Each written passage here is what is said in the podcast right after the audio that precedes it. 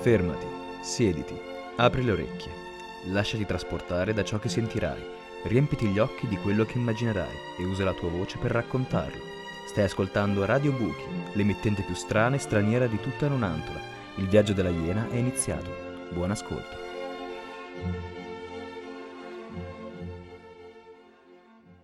Ciao Manu Ciao Giorgi, e ciao a tutte e tutti gli ascoltatori e ascoltatrici di Radio Buchi. siamo finalmente tornati a registrare dalla nostra meravigliosa scuola d'italiano che si affaccia, come forse molti di voi sanno, su Piazza Liberazione, che finalmente, dopo una pausa noiosissima estiva, è tornata vivace come è durante il resto dell'anno. Beh Manu, sei sempre il solito esagerato, noiosissima, non è che eh, sia stato un deserto proprio la Piazza Liberazione durante l'estate. Ah no?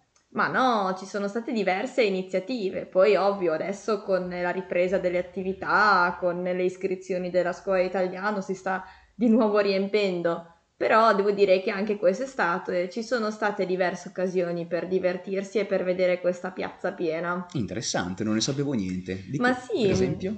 Ad esempio, il 12 luglio eh, abbiamo avuto il piacere di ospitare qui in Piazza Liberazione uno spettacolo, uno spettacolo all'aperto eh, orga- realizzato da una compagnia di Ravenna che si chiama Compagnia delle Albe e che eh, ha messo in scena uno spettacolo dal titolo Tioro, un cappuccetto rosso senegalese. Mi ha incuriosito Giorgi, di cosa parla questo spettacolo? Questo spettacolo ha una storia bellissima, nel senso che è la storia di Cappuccetto Rosso, ma con i personaggi e le ambientazioni della savana senegalese. Tioro è questa bambina, Cappuccetto Rosso, che anziché viaggiare in un bosco, viaggia nella savana e anziché trovare il lupo, chi incontrerà? Beh, Buki, la iena, il vero personaggio antagonista delle storie senegalesi. Ebbene, adesso non faccio altri spoiler perché eh, Gigi eh, ha intervistato per noi il- l'organizzatore della compagnia, cioè Moussa Ndiaye, eh, e gli ha chiesto, ha fatto qualche domanda per andare più in profondità su quello che c'è nel backstage di questo spettacolo che vi invitiamo assolutamente ad andare a vedere. Buon ascolto! Allora, mi ero preparato qualche domanda, poi Mhm. vediamo insomma, se me ne vengono in mente anche altre. Sì, sì, no, vai. Allora, la prima cosa che ti volevo chiedere è come e dove nasce questo spettacolo. Allora, eh, lo spettacolo Ciorò, un cappuccetto rosso senegalese, eh, nasce in primis eh, per ehm, cercare di continuare eh, il dialogo e le radici che Mangiai e Marco del Teatro delle Albe avevano creato. Quindi era un riprendere un percorso di una storia che nasce negli anni 80 dove le Albe avevano l'obiettivo di creare una compagnia meticcia e affrontare le diversità culturali in scena e quindi affrontando i cantastorie africani, affrontando anche i grandi maestri europei classici. Mangiai fa parte del Teatro delle Albe, poi a un certo punto ci lascia, non c'è più, e noi in quanto figlio e Adam e Fallo che sono con me in quanti allievi suoi eh, avevamo deciso di non mollare, le Albe anche in primis avevano deciso di non, di non mollare questo percorso e insieme abbiamo deciso di continuare. E per continuare oltre i numerosi progetti che Mangiai aveva, a partire dalla cooperazione internazionale ai progetti turistici, ma il teatro era proprio l'essere di Mangiai, era il cardine dell'uomo, no? la colonna del Teatro delle Albe e quindi non potevamo non affrontare il teatro. Noi eravamo molto giovani, ma eravamo consapevoli di essere eh, pronti a portare avanti una, una storia e un percorso e un legame.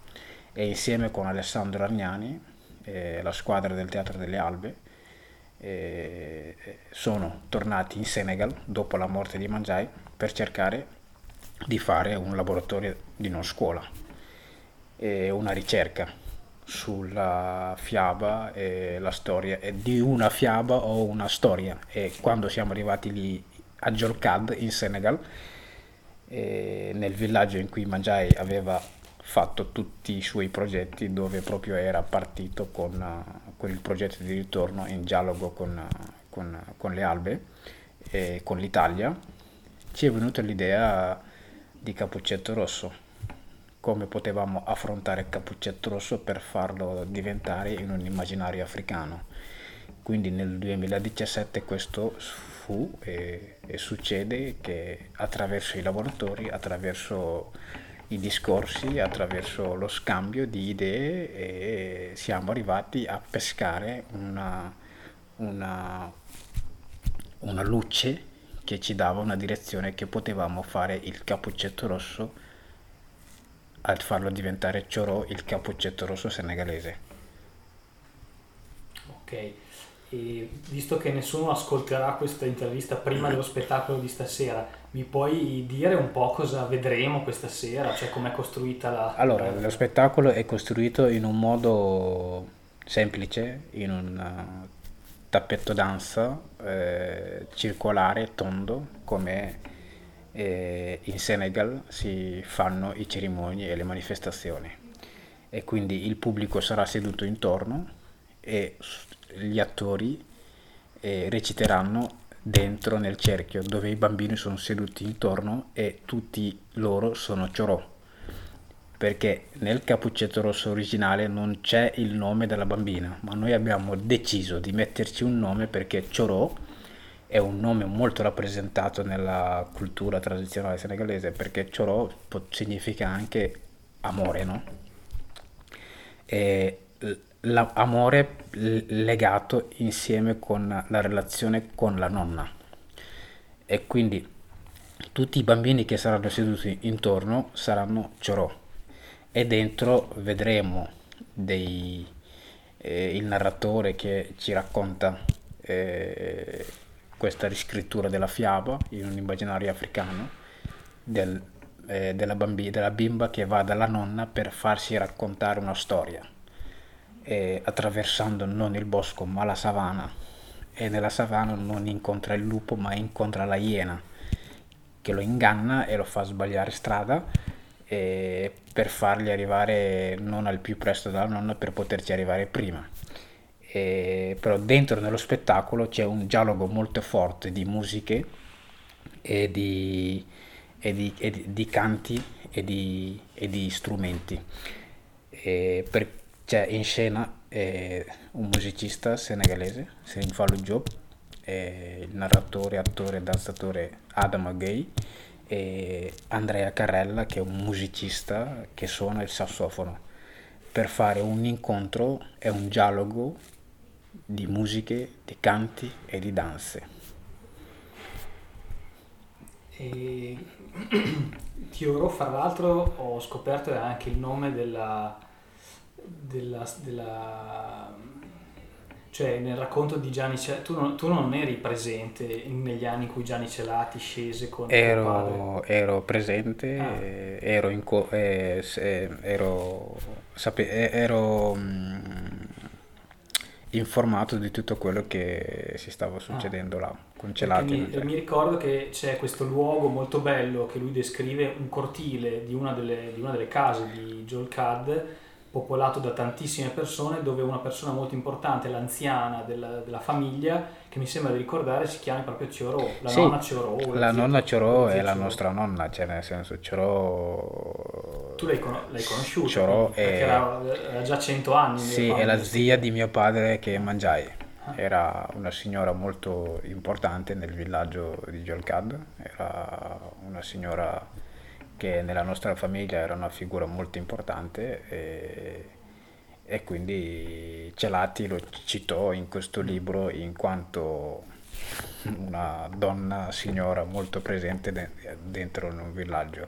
Ma il fatto che la protagonista delle vostre storie si chiama come lei è un caso, non, è, non c'è un collegamento? No, è un caso perché no, non c'è un collegamento L'unico collegamento che c'è è quello che ti ho raccontato prima, nel senso che noi facendo, perché noi facciamo, cioè nostro, facciamo un teatro di ricerca contemporaneo, no?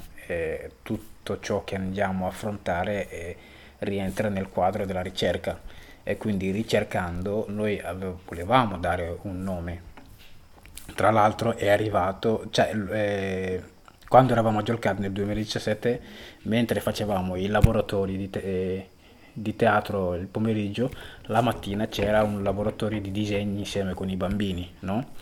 E molti di questi bambini che eh, c'era una bimba che era sempre presente nei laboratori, si chiamava anche Ciorò, questa bimba, no? Ma nonostante questi, questi due Ciorò, il nostro legame di Ciorò insieme a questa storia è il significato proprio del nome che incontra con il, con il nonno. Sappiamo tutti quanti noi quanto la nonna e il nipote hanno un legame inseparabili, eh, eccetera. E quindi avevamo voluto di darlo un nome e il nome che ci era venuto in mente era Choro perché è un nome tradizionale senegalese che ha un'importanza. Dunque, in scena ci sono eh, Falou Diop, giusto? Adam Sì. Aguye e Mhm. Simone Marzocchi. Simone Mi Marzocchi, puoi dire chi, chi sono queste tre persone e che cosa, e che cosa rappresentano in scena? allora Adam Aguay e Serin Fallu Diop, eh, Fallu è un, un attore ma allo stesso tempo è anche un musicista. Adama è un attore e danzatore anche perché sono dei ragazzi che sono nati nelle zone periferie di Dakar dove frequentavano il teatro da piccolo e, e a un certo punto nel loro percorso incontrano Mangiai e Mangiai li ha aiutati a crescere attraverso a dei progetti importantissimi. E, e Adama e Fallu, a- cioè dentro in questo percorso sono due attori che non avevo, non sap- Adama era venuto diverse volte in Italia, ma anche Fallu è stata la prima volta che eh, con il Cappuccetto Rosso che è venuto in, eh, in Italia per eh, cercare un'opportunità eh, nel suo percorso pro- di- professionale. Ma sono due ragazzi che non sapevano una parola di lingua italiana, ma frequentando il teatro gli ha aiutato molto oggi a recitare in italiano, parlare in italiano, incontrare la cultura italiana e diventare anche quasi italiani, no? E comunque sono due ragazzi che sono nati nella zona periferia di Dakar, due attori allievi di Mangiai che eh, sono dentro in questo lavoro.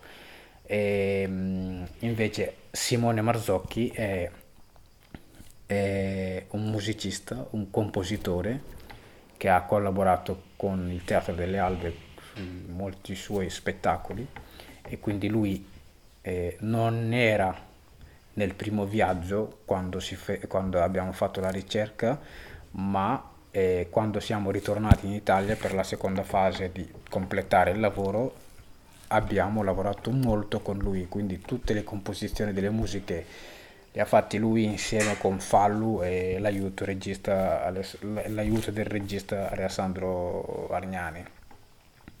E Simone è un romagnolo di, di- di Castiglione di Cervia e, e Andrea Carrella, è- anche lui è un, è un musicista che ha una band che si chiama Rigolò e di Ravenna, abita in centro a Ravenna e anche lui collabora con la Drammatico Vegetale che è un'altra compagnia dentro nel Ravenna Teatro e ha collaborato molto con il Ravenna Teatro con molti spettacoli. E lui è rientrato in alternanza con il sassofono perché Simone ha la tromba ma lui ha il sassofono. E quindi è, è un musicista che alterna Simone Marzocchi quando eh, non c'è. Però ultimamente eh, lo- ci sta seguendo più Andrea che, che- che Simone. E sono due musicisti che collaborano hanno il loro percorso, percorso musicista ma nello stesso tempo fan- la- collaborano anche con eh, il Ravenna Teatro, il Teatro delle Albe con eh, degli spettacoli na- questo spettacolo quindi è nato circa nel 2017, Sì, questo il, primo viaggio che avete sì, il primo viaggio che le Albe hanno fatto in Senegal, che nel 2017, Alessandro e Argnani e i suoi compagni. E tu c'eri in quell'occasione? Sì, perché come ti ho raccontato prima, io nel 2014, quando è venuto a mancare mio padre, avevo già l'idea di, di continuare questo, questo, progetto che ci aveva messo alla vita, no? diciamo questo cantiere di casa e quindi ne vado a parlare con le albe e da lì abbiamo cominciato insieme a descrivere e lavorarci per fine arrivare a costruire ciò. E hai, ti, hai, qualche ricordo proprio di come è nato lo spettacolo? Cioè siete partiti da un testo scritto? Non, non avevamo nulla, non avevamo né un testo e né l'idea anche. Era una partenza per arrivare in Senegal per cercare di lavorare su qualcosa. Però quando siamo arrivati a Jolcad, in questo luogo magico, in questo centro che aveva costruito Mangiai, che è un centro di accoglienza dove tutti gli amici italiani che erano dentro in questa rete di progetto mastodontica che Mangiai ha creato, eravamo lì sotto le stelle, senza luce, senza niente. E lì dovevamo chiacchierare per aprire un discorso su che cosa andare a affrontare. E lì avevamo questo eh, fumettista diseg- che disegna questi, sai, i fumettisti, quelli che fanno eh, le riviste sul, eh, eh, di nome Leila Marzocchi, che è di, di Bologna. E Leila a un certo punto apre il discorso, ci racconta la storia di Cappuccetto Rosso. E ci dice ma avete una storia simile a Cappuccetto Rosso o no?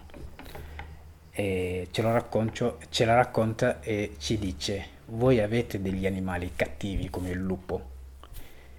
E ci guardiamo io e Fallu e, Fallu gli chiede proprio perché un animale cattivo e da lì si apre il discorso ci racconta Cappuccetto Rosso e a me mi viene in mente mi viene in mente eh, tutte le storie e tutte le fiabe che i nostri nonni ci hanno riempite da quando eravamo piccoli, dove la figura della iena era sempre presente nel, nelle storie, la figura della lepre era sempre presente e la nonna era sempre presente.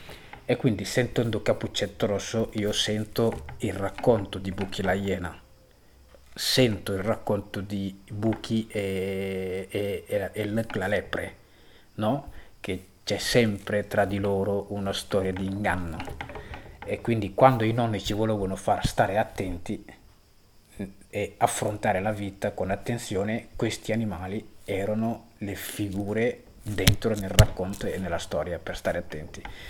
E quindi Cappuccetto Rosso più o meno è una storia così. Poi Cappuccetto Rosso è una storia che non si sa neanche da dove è sorta, cioè da dove viene, le sue origini nessuno lo sa ancora, molti dicono che viene dal nord ma non si sa da dove viene.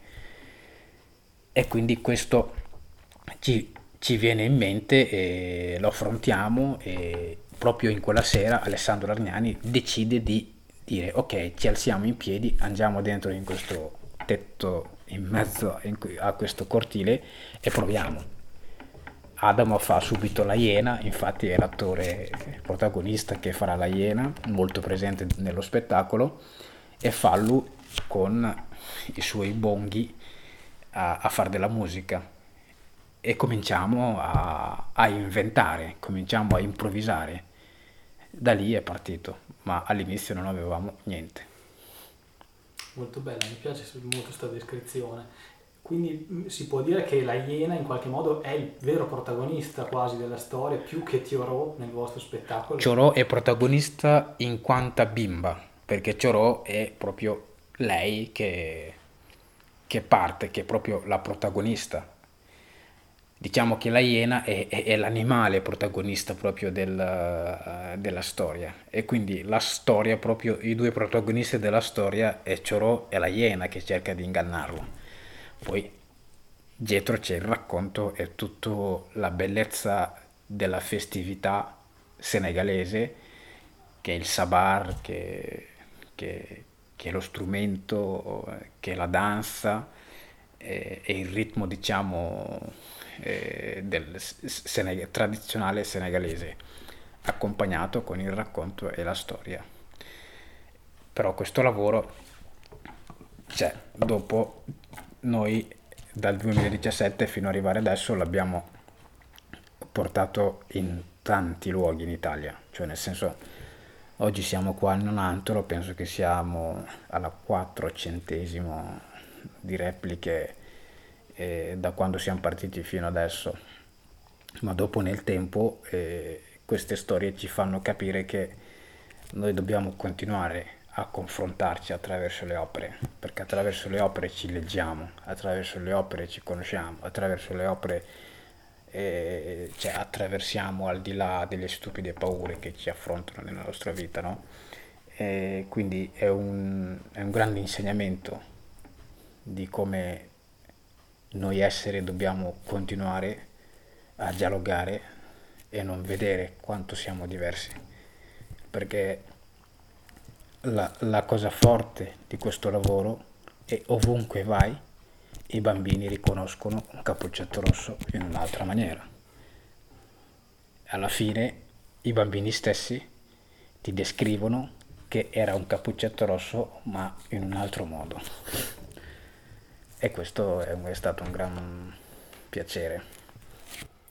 A proposito della figura di Buchi, la iena, tu sai dirmi qualcosa di più? Perché nella cultura Wolof mi sembra di capire che è abbastanza importante. Noi abbiamo trovato, abbiamo, dopo vabbè ti racconto perché l'abbiamo chiamato così il nostro giornale, ma mh, non è facile trovare delle informazioni su questa figura tradizionale. Poi una figura che si ritrova in, in Centrafrica più o meno, ma poi è, è, è comparsa anche ad Haiti, in certi stati degli, centrali dell'America. E tu sai qualcosa di più di, del, cioè cosa rappresenta la Iena un po' nella cultura Wolof? Eh, anche sulla base dei, tu dicevi, è una storia che noi abbiamo sentito raccontare mille volte, la storia della lepre e della, e della Iena, Black e Tuki. Diciamo che noi come, la, perché la Iena è un animale furbo e intelligente quando vuole la iena è un animale perché la vita, diciamo, è composta dalla furbizia e dall'intelligenza, no? La lepre si, si, vanta come un animale molto intelligente, ma non sa fare la furbizia. La lepre non è furbo. Invece Bucchi è furbo ed è anche intelligente nello stesso tempo. E, e l'essere senegalese proprio eh, ha più di Bucchi che di lepre. Perché, eh, ma, ma, anche l'essere, diciamo, in generale, eh, perché la iena noi lo possiamo trovare in qualsiasi, in qualsiasi persona può trovarsi la iena dentro in sé, perché, diciamo, noi possiamo avere tanti esempi di questo mondo dove eh, la vita è fatta veramente di, di, di cose di male ma allo stesso tempo anche di cose per bene. E tutto questo viene fatto dall'essere, dall'essere, dall'essere umano, non, non, non da, da, da, un altro. E quindi noi spesso siamo anche, eh, siamo anche incarniamo anche gli, gli, gli animali, no? E, e, Buchi la iena è un animale molto di questi, cioè Buchi è, non, non, non ci pensa quando ti deve attaccare Buchi ti può prendere per il culo quanto vuole. Buchi ti, ti studia e, e, non ti dà un attimo quando ti deve attaccare. E, e quindi è un animale dove magari noi nella nostra epoca di oggi non l'abbiamo ma lo vediamo ma non abbiamo mai avuto modo di vivere con lui ma nell'epoca dei nostri nonni loro, perché mi ricordo nel nostro villaggio che gli anziani dicevano che le iene c'erano e come si comportavano con loro. E è un animale che esce spesso la sera. È un animale che di giorno fai fatica a vederla e di giorno eh, quando lo vedi, se lo vedi correre è come una freccia, è, è più veloce di una freccia e, ehm, e dicevano che Buchi la Iena sa parlare come gli uomini. Dicevano che Buchi la Iena è un animale che può avvicinarsi uh, nella capanna dei pastori e li chiama per nome e quando escono entrano dentro, entrano dentro nelle loro e divorano le, tutte le loro bestie. Chiunque è un animale che sa dialogare co- anche da quello che impariamo in lui con l'essere, con l'essere umano. Come l'essere umano sa fregare il, uh, o l'animale o, il, uh, o, o, o, tra di noi, Buchi la iena sa fare le stesse cose anche con l'essere umano. Quindi in fondo è un animale che incarna proprio l'essere umano. E... È un animale che adesso raramente lo vedi in certi luoghi perché come dici te si spopolano, si spopolano e, e, e, spesso dove, dove la gente è si spostano. Quindi in Senegal lo vedi proprio quasi nel sud, ma nel centro e nell'est è sparito proprio come, come animale ma noi, i nostri nonni ce lo citavano perché era un animale che sapeva dialogare con l'essere umano, quindi non era solo un animale. Ma e, non è mai perdente la iena? Perché tu dici è furbo.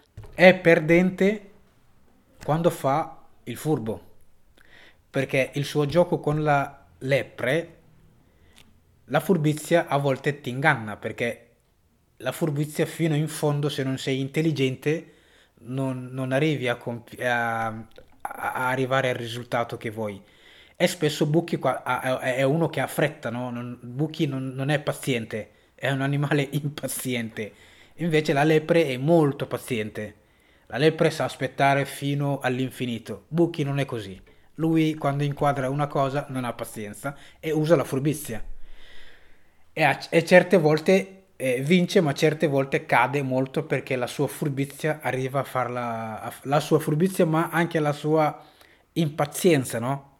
lo, lo, lo, lo, eh, lo spinge a, a, perdere a volte perché essere pazienti e impazienti eh, lo impariamo anche da lui perché lui è un animale a volte non paziente perché è dai suoi occhi si guardano quanto è, è feroce, quanto vuole, quanto va.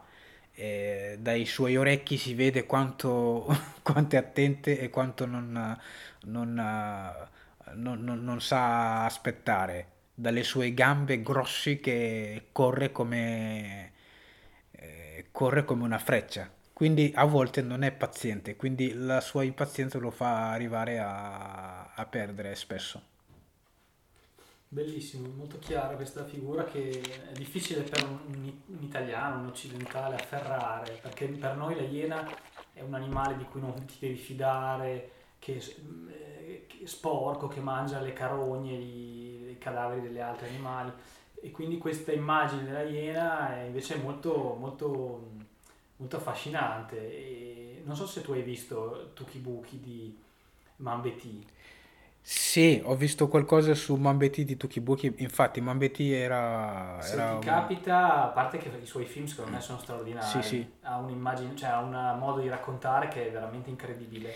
Sì, e sì. Tukibuki racconta proprio il viaggio un po' anomalo di due ragazzini che decidono a un certo punto di, che sono di- si sentono diversi dagli altri ragazzi di Dakar, un ragazzo e una ragazza, e, e decidono di andare in Europa, però non hanno i soldi per pagarsi il viaggio sostanzialmente, quindi il film è il racconto di come soprattutto il ragazzo, che probabilmente è il, è il buchi del titolo, si inventa delle, delle, degli stratagemmi anche illegali per riuscire ad avere i soldi per partire con, per l'Europa. Sì, sì, perché Buchi è così.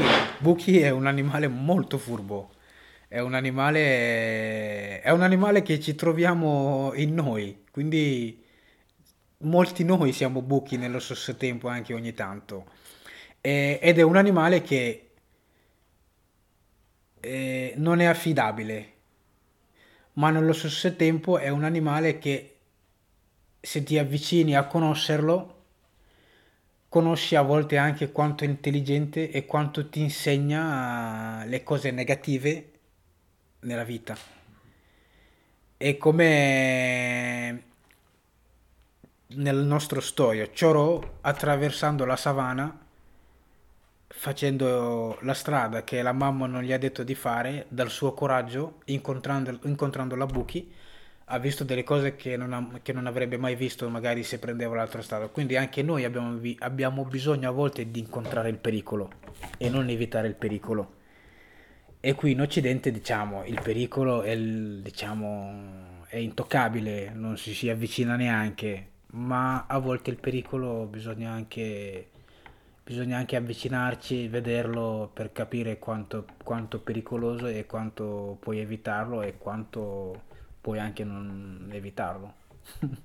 Ma esistono delle storie scritte di- della lepre e di, di- della iena? Sì, Io ho cercato qualcosa, ma non so Sì, sì, mio, mio padre mi sa che aveva fatto su, aveva usato un testo di Birago Diop, uno scrittore senegalese, un antico molto, molto legato alle fiabe africane, aveva, questa, aveva scritto questa storia di Nessuno può coprire l'ombra. Ah, sì, ho visto que- che, Che- ne ha fatto anche un progetto teatrale. Sì, o- che Marco aveva affrontato insieme con mio padre. E le due calebasse di Buchi la Iena, e le due calebasse di Buchi e, e la la lepre, che sono le due calebasse di Luke, lì che ci, ci insegna il gioco dell'intelligenza e della furbizia e il gioco della pazienza e dell'impaziente, no? Buchi che, vi- eh, che viaggiano eh, per cercare delle, delle- del- de- de- per cercare delle- de- dell'oro e della- delle catene per abbellire le loro mogli, no? E c'era un percorso da seguire, no? Un percorso da non, da non, da non evitare, no? Invece Bucchi ha preso il percorso eh, e ha visto che questo percorso era troppo lungo per arrivarci e lui aveva il suo risultato che doveva attendere, ha sgarrato e è andato a prendere delle cose che non doveva andare a prendere. Invece la lepre ha seguito la strada precisamente mettendoci il tempo giusto che ci vuole, ha atteso i suoi risultati. Ha scritto questo libro bellissimo che ci fa leggere quanto quanto essere pazienti e quanto essere impazienti, quali sono i, eh, quali sono i risultati che avvengono su queste, su queste cose. Ma questo è un libro abbastanza moderno, che, questo che hai citato. Eh, sì, no, è un po' vecchio come libro, Eh, però è Bira- si chiama Birago Joe. dopo, ti, dopo ti chiedo di scrivermi Sì. Ma eh, una raccolta invece delle storie tradizionali, quelli che tu mi dici hai sentito anche dai, dai, dai tuoi nonni? Sì, perché noi abbiamo molto una tradizione orale, quindi è tutto raccontato. Molte cose non sono scritte, molte cose sono raccontate. Quindi ci sono alcuni magari intellettuali che cercano di raccogliere queste storie e cercando di metterlo nei libri e, e riscriverlo. Ma all'epoca tutte queste cose qui erano cose affrontate e raccontate no- dai nostri nonni, ma in tradizione solo orale. Ma se vedi, noi attualmente siamo molto, eh, molto di, di memoria che di scritta. E tu ne conosci un po' di queste storie di- di- della lepre e della, della iena? O te ne ricordi? Non te le faccio raccontare adesso, però mi piacerebbe, sono alla ricerca di queste storie, perché ci sono delle figure simili anche in altre tradizioni e qualcune le abbiamo trovate, ma di Tuchi e della lepre non siamo riusciti a trovare nessuna storia. Di buchi e della lepre. Sì, scusa, di- di- Sì, sì, perché ehm, la maggior parte di queste storie di buchi sono orali. sono molto orali. E anche tu non sei, non sei a conoscenza di qualcuno che ha provato a raccoglierle, a scriverle. Questo Birago Job è l'unico che ho conosciuto che Però raccontava. una storia raccontata. No, no, ha un mazzo, cioè Ah, ha scritto un raccolta, libro un- ah. di una raccolta di... Ah, ah, ok, dopo lo cercherò. E sarà però in francese, non credo che sia in italiano. Sì, in francese. Eh. Vabbè, Chiara lo parla bene. Mm. E, come hai detto che si chiama il- la, la- diciamo, la parte musicale dello spettacolo, la- per cui la parte di percussioni, hai, hai usato un nome Sabar. Sabar, ecco, mi, mi dici qualcosa del, del Sabar? Beh, il sabar è, si- è lo strumento, lo strumento che usiamo per suonare è il sabar. E nello stesso tempo anche la danza eh, prende il nome proprio dello strumento. E, e il- e viene eh, usato dal griot, dal cantastorie. Il griot è, è il cantastorie africano, però ci sono vari griot, ci sono quelli che suonano, quelli che cantano, quelli che...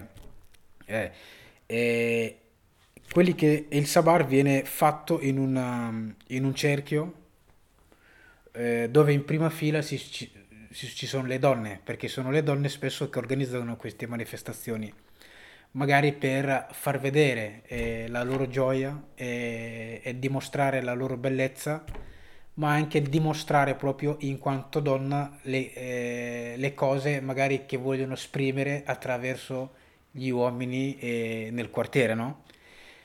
E viene il percussionista è eh, nel cer- non dentro un cerchio, ma nel semicerchio e il percussionista lì e il griot eh, davanti è quello che è dialogo con la, danzatrice. Quindi è un è un ballo eh, partecipativo, non viene fatto a una coreografia, uno entro dentro l'altro, uno dopo, ma te lo devi sentire.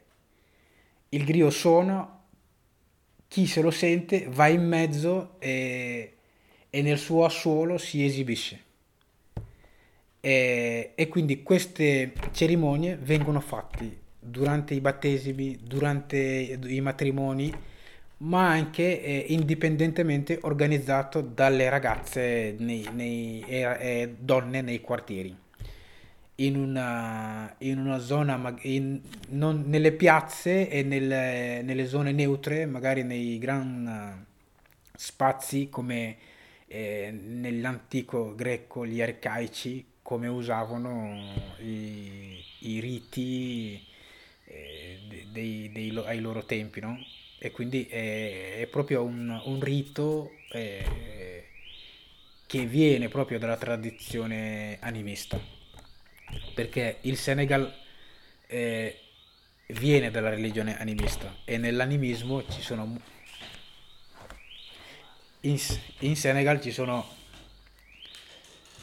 ci sono molte usanze eh, animistiche e quindi prima della religione c'era questo, questa tradizione e il sabar proprio viene da questa tradizione animista. Poi dopo nel tempo è stato legato anche con la religione, è stato legato anche con, uh, con le cerimonie e, e, quindi questo è proprio nelle festività senegalese eh, si usa molto questo, questo celebrità. Se ho capito dai racconti che fa anche Celati, è un modo anche per le donne di dire cose che nella vita quotidiana non potrebbero, non potrebbero dire, dire cioè, ai loro mariti. Ai loro mariti. Quindi è un'espressione nel corpo di libertà, di libertà accettata, accettata, a dirti... Anche molto sensuale. Molto no? sensuale, sì. Perché dice Celati che ogni tanto scoprivano delle parti del corpo e si fanno ancora. Sì, è una, è un'usanza che nel tempo un, una delle cose che non, non, si sta perdendo e spesso è usato in Senegal.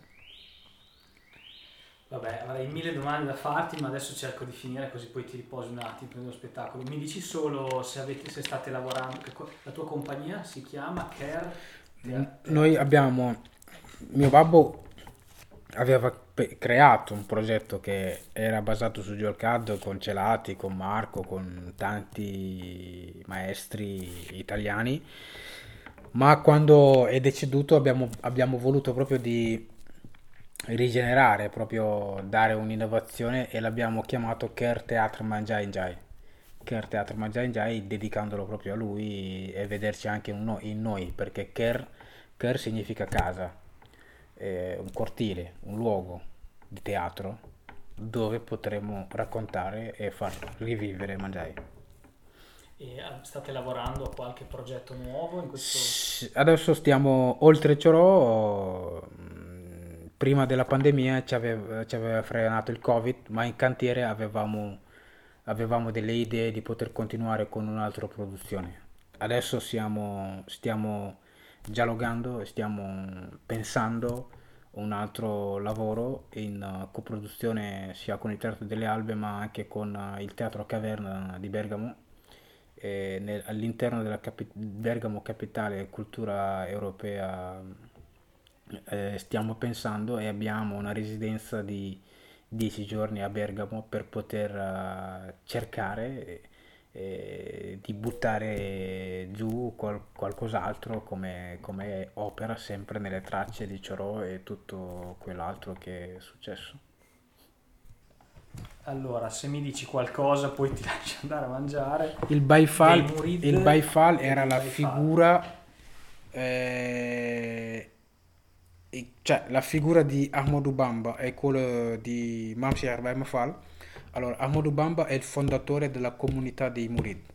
E Mamsier Ibrahim Fall era un contadino eh, che un giorno nel sogno gli viene, in- gli viene nella luce di questo maestro che era potente e andava in cerca di questo ma- grande maestro potente e si mise in viaggio per andare a cercare Sia Ahmadou Bamba. Si incontrano e, e- e diventa un suo discepolo. Un suo discepolo, cioè un suo servitore, perché essere Baifal vuol dire essere un servitore. E quindi ha deciso di servire questo suo grande maestro che è Ahmadou Bamba. E da lì nasce la comunità dei Baifal che sono diventati dei, dei servitori della comunità del eh, della, della confraternità eh, Murid. E, e quindi i Murid sono anche i Baifal sono Murid nello stesso tempo ma sono si sono intitola- intitolati Baifal per essere i servitori della comunità, i lavoratori della comunità, i braccianti della comunità per dire. E, e quindi è uno stile che proprio i giovani, molti giovani che vedi con le raste senegalesi, ma anche senza rasta, eh, che se lo vive anche come, come- come stile, come, come- oltre stile come filosofia di vita, perché Baifal è proprio una filosofia di vita. E ci sono dei, dei riti, delle preghiere. Sì, delle ci sono dei riti e canti e, e suoni di tamburo che usano per, eh, per eh, benedire proprio Sheikh Ahmadou Bamba. E, e spesso sono fatti in un modo corale, in cerchio. E questo loro spesso lo usano in Senegal. E in Senegal ogni giovedì o venerdì sera in qualsiasi quartiere senti questi suoni e questi canti proprio che i Baifal lanciano per benedire questo Ed grande è, santo. ed è accettato dagli Islam. È accettato. eh, Nell'Islam, perché l'Islam se lo leggi in Senegal rispetto agli altri paesi Maghreb è un'altra visione. Ma Ahmadou Bamba prima di incontrare, eh, no, eh, Imam Sharan Fall prima di incontrare Ahmadou Bamba, il suono e il canto era, no- non era proibito, cioè nel non era il benvenuto. Ma quando Sharan Fall ha incontrato Ahmadou Bamba, Ahmadou Bamba ha accettato proprio questi, perché lui l'ha usato come una, una usanza tradizionale da integrare insieme con la religione. Quindi è, un tra- è una tradizione religiosa. Bene, grazie mille. grazie mille, davvero molto interessante. Grazie a te. Molto, molto interessante. Grazie per aver scelto di ascoltare Radio Buchi. Speriamo che il viaggio ti abbia condotto in luoghi inesplorati e bizzarri. La voce della Iena ti aspetta per il prossimo episodio. Oh!